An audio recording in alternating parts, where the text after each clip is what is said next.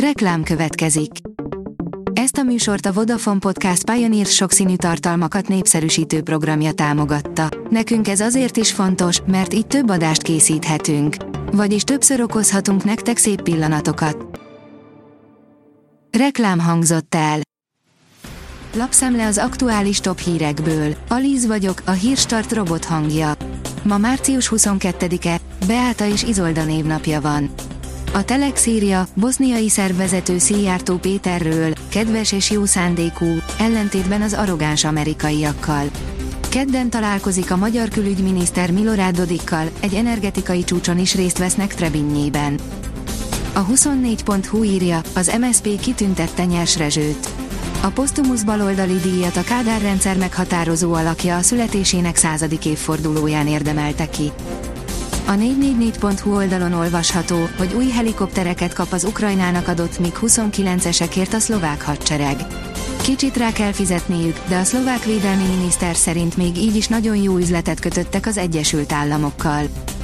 A növekedés oldalon olvasható, hogy háború, Japán beállt Lengyelország mögé. A folytatódó ukrajnai háború Lengyelországra egyre nagyobb terhet ró, ezért Varsó japán fejlesztési támogatásban részesül jelentette be szerdán az előző napi kievi látogatása után a lengyel fővárosban tartózkodó Kishida Fumio japán miniszterelnök. A Forbes írja, nem olcsó befektetés, de megéri, tíz év alatt megsokszorozódott az értéke. Jól jártak azok, akik ingatlanba fektettek az 5. kerületben, 10 év alatt több mint 1 millió forinttal lettek drágábbak az ingatlanok négyzetméterenként, de hasonlóan szépen teljesített a 6. és a 7. kerület is. A vezes kérdezi, F1, Perez többé nem segít Verstappennek. Komoly feszültségeket okozhat a Red Bullnál, hogy Max Verstappen a szaudarábiai nagydíj utolsó körében megfutotta a leggyorsabb kört. NATO, ebben a szegmensben Magyarország az éllovas. Az összes NATO tagállam közül Magyarország költötte 2022-ben védelmi költségvetés arányosan a legtöbb pénzt haditechnikai eszközökre, derült ki a NATO friss éves jelentéséből, áll a napi.hu cikkében. Új autókategóriát vezetne be az EU a németek ellenkezése miatt.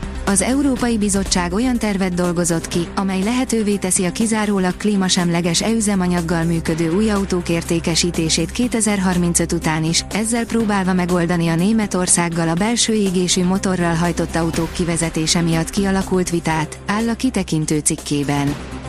A Refresher.hu szerint úgy néz ki, Donald Trump megy a bőribe. Eddig csak rebesgették, de most egyre valóságosabbnak tűnik, a volt amerikai elnöknek bíróság elé kell állnia. Kína nem esik Európa hibájába az orosz gázzal, írja a vg.hu. Peking nem akar túlságosan függeni az orosz gáztól, több forrásból szerzi be a szükségleteket. A startlap vásárlás oldalon olvasható, hogy üzent az OTP, három módosítást mindenki hajtson végre jelentősen csökkenthető annak a veszélye, hogy valaki csalók áldozatává váljon, Csányi Sándor elmondta, miért drága itthon a bankolás, csak lassan érezzük meg az infláció csökkenését, árcsökkentést jelentett be a CBA hírek az infláció témájában. Klopp és Guardiola is segíti a Ramadán tartó Premier League futbalistákat. Az iszlám vallás előírásait szigorúan betartó sportolókat, köztük a futbalistákat alaposan megkínozza az egy hónapos ramadán, amikor napfelkeltétől napnyugtáig nem ehetnek és nem ihatnak. José Mourinho kikérte magának, amikor Salimuntári gyengében teljesített a bőjt miatt, Jürgen Klopp és Pep Guardiola megengedőbb, írja a büntető.com. A Demokrata írja, nem tetszik a románoknak a Nagy Magyarország Molinóról szóló közlemény. A románok azzal fenyegetnek, hogy a fegyelmi bizottsághoz fordulnak. Jelentős lehűlés törheti meg a tavasz lendületét. Hétvégére már csak kevesebb napfény jut és az eső is többször eleredhet. A komolyabb változás ugyanakkor a jövő héten érkezhet, hidegbetörés körvonalazódik. Visszatérhetnek a fagyos éjszakák, írja a kiderül. A Hírstart friss lapszemléjét hallotta.